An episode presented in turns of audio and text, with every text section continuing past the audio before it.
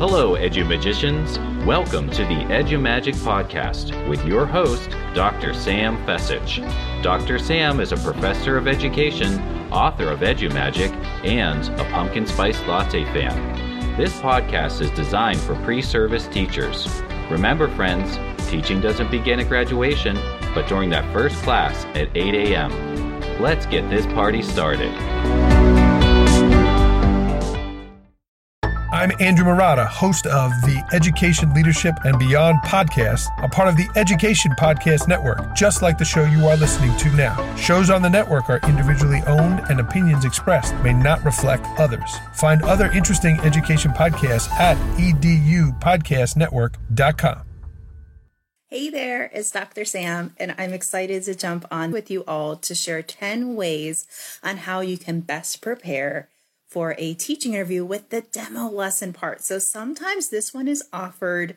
Um, this part of the teaching interview process is offered either the second round or maybe the third round of interviews. You might be asked to do a teaching demo. So let's dive into 10 tips to help you when you are being asked to do a teaching demo. Some of these are things to do per, to prepare for your demo lesson, and others are things to do during your demo lesson. All right.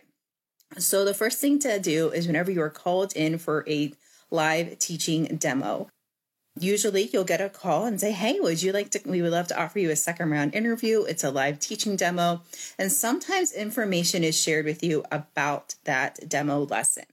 So, you're going to want to jot down everything you can about the information that's provided. So, sometimes they'll give you the grade level, the subject area, the content or the topic they might give you a standard that they're working on, how many students are in the class. But if they don't give you that information, you're going to want to ask for it. So, a few things you're going to ask for is how many students are in the class. I have a little note here so I don't forget. How many students are in the class so you know how many materials and resources to prepare for. What types of accommodations or modifications are needed for the students in the class. That also shows, hey, I'm looking to make sure my class is accessible for my students who may have IEPs or 504s in my class today. You're also going to want to know about the content. So, is this content new for the students? Is it review for the students? That's also good to know. So, whenever you're preparing your intro, preparing your lesson, and your closer, you know, hey, this is, you know, new content for my students. How am I going to know that they understood the objective? Or maybe your objective might change if it's review content for the students. So in addition to knowing, you know, where is where are my students in the sequence of the content, how many students there are, how many students need accommodations, what modifications or accommodations they need during that lesson. You also want to know what type of ed tech is available uh, for students because you don't want to go into a lesson with new educational technology that they've never used before. You want to make sure it's something that they've already used. And you can do a little bit of that research on your own. For example, if you're going in for an elementary position or a middle level, you can go in and maybe look on the class website or on the school's website and see what kind of content, ed tech content that they use in their classrooms. That could be helpful. Or you can just ask the administrative assistant when they call, what type of educational technology will I have access to during my lesson? And that way you can prepare for it. And you can also use that. So if they have things like Nearpod, Pear Deck, Kahoot, these are all, you can all get these tools free versions of these tools for you to practice and to use during your demo lesson and get comfortable with it because you really want to get comfortable with the ed tech before you put it into your lesson. You just be like, oh, let's just see how it goes. No way. You want to be prepared for that. So, a couple of other things to think about whenever you are working on your demo lesson it's to be prepared and practice that lesson. Now, don't over practice it till you have it scripted. Mm-mm, you don't want to do that. Thank you. You want to make sure you practice it, that you are comfortable with the timing because you're going to want to know how long do you have to prepare this lesson for. Is it 30 minutes? Is it 45? Is it a block? Is it 90? Is it 15? You know, what, how long is your lesson? And that your timing is in there and that you have that down. That the sequence of the lesson makes sense. You know, the concepts that you're implementing and introducing to the students, that it makes sense in the sequence and in the content delivery method that you're choosing.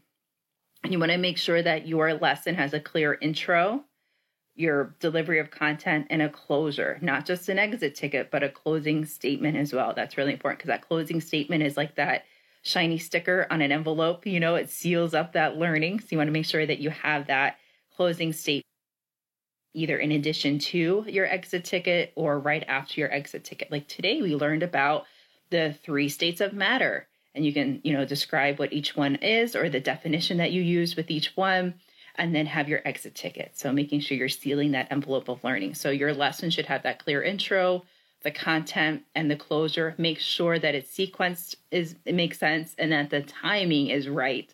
So, you know, you're not running out of time or going too fast during your lesson. And then in your lesson plan itself, make sure you write a lesson plan for this demo lesson, even if it's 15 minutes or 25. Make sure that you're writing that lesson plan. You could even deliver it to the committee prior to your lesson as a PDF with extension activities or follow up activities. What would you do after this lesson was taught? What reflection questions would you have? And go beyond the questions of what did I do good? What could I improve upon? Let's go a little bit deeper than that. Have those reflection questions listed there as well. You can like I said, you can email it as a PDF to the committee, or you can bring printed copies uh, to the interview itself. As students are coming into your lesson, your demo lesson, now you're going to want to know uh, before you teach lesson, are you teaching students that are in the class, or are you going to be teaching administrators? That's also a good thing to know. Um, so as the students are coming into the class, try to build some rapport with them, whether that's remarking on a shirt that they're wearing or a jersey or something. Try to make some sort of rapport with them so you can build upon that during your lesson. Greeting them by name if they're wearing name tags or if there's name tags in the classroom already set up.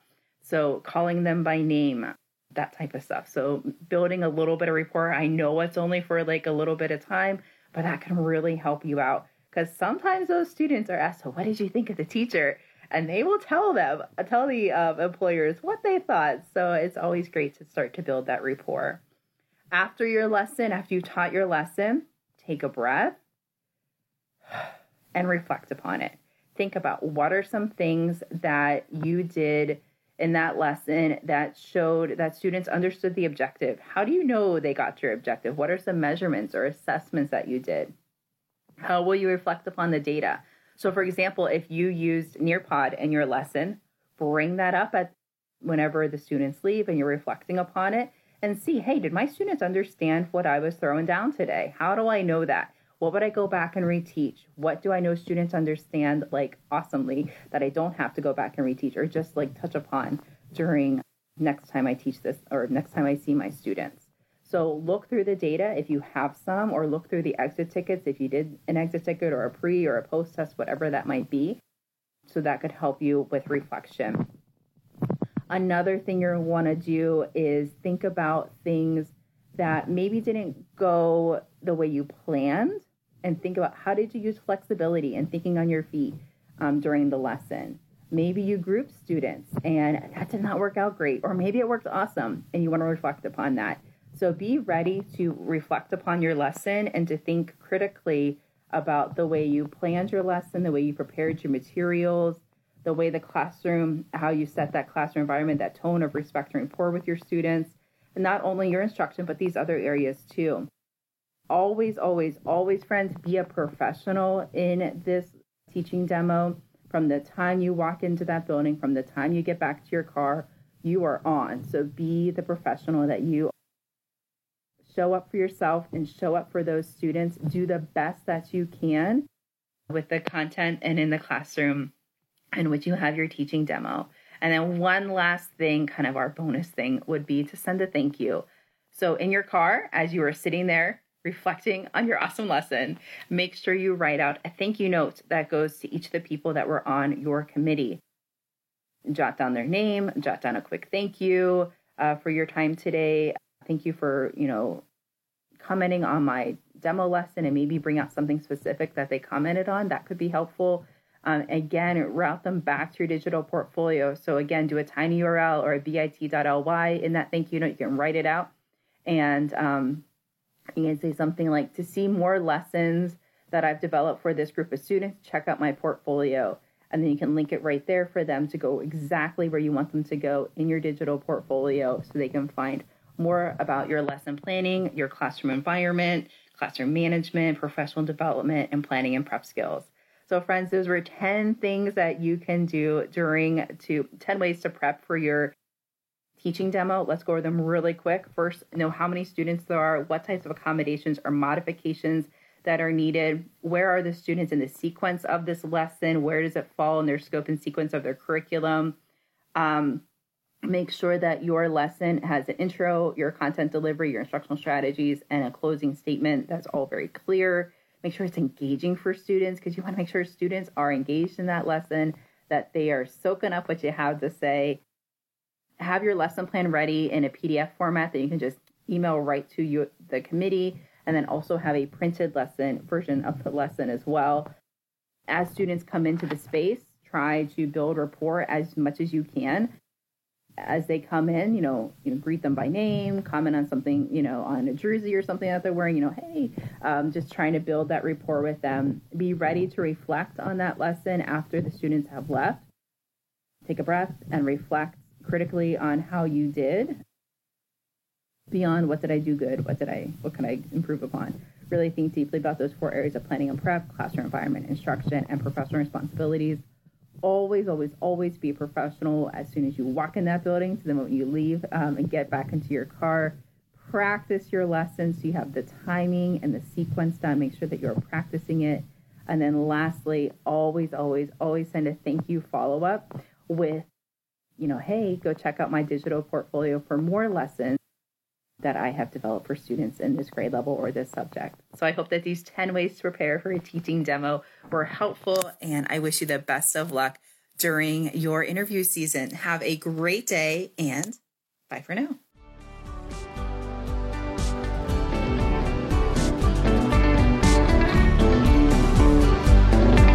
And there you have it, Edu Magicians. If you enjoyed this episode, please subscribe and share it with your friends. For more Edu Magic, check out sfecich.com and follow Dr. Sam on Twitter and Instagram at sfessage. Until next time, you have the Edu Magic within you.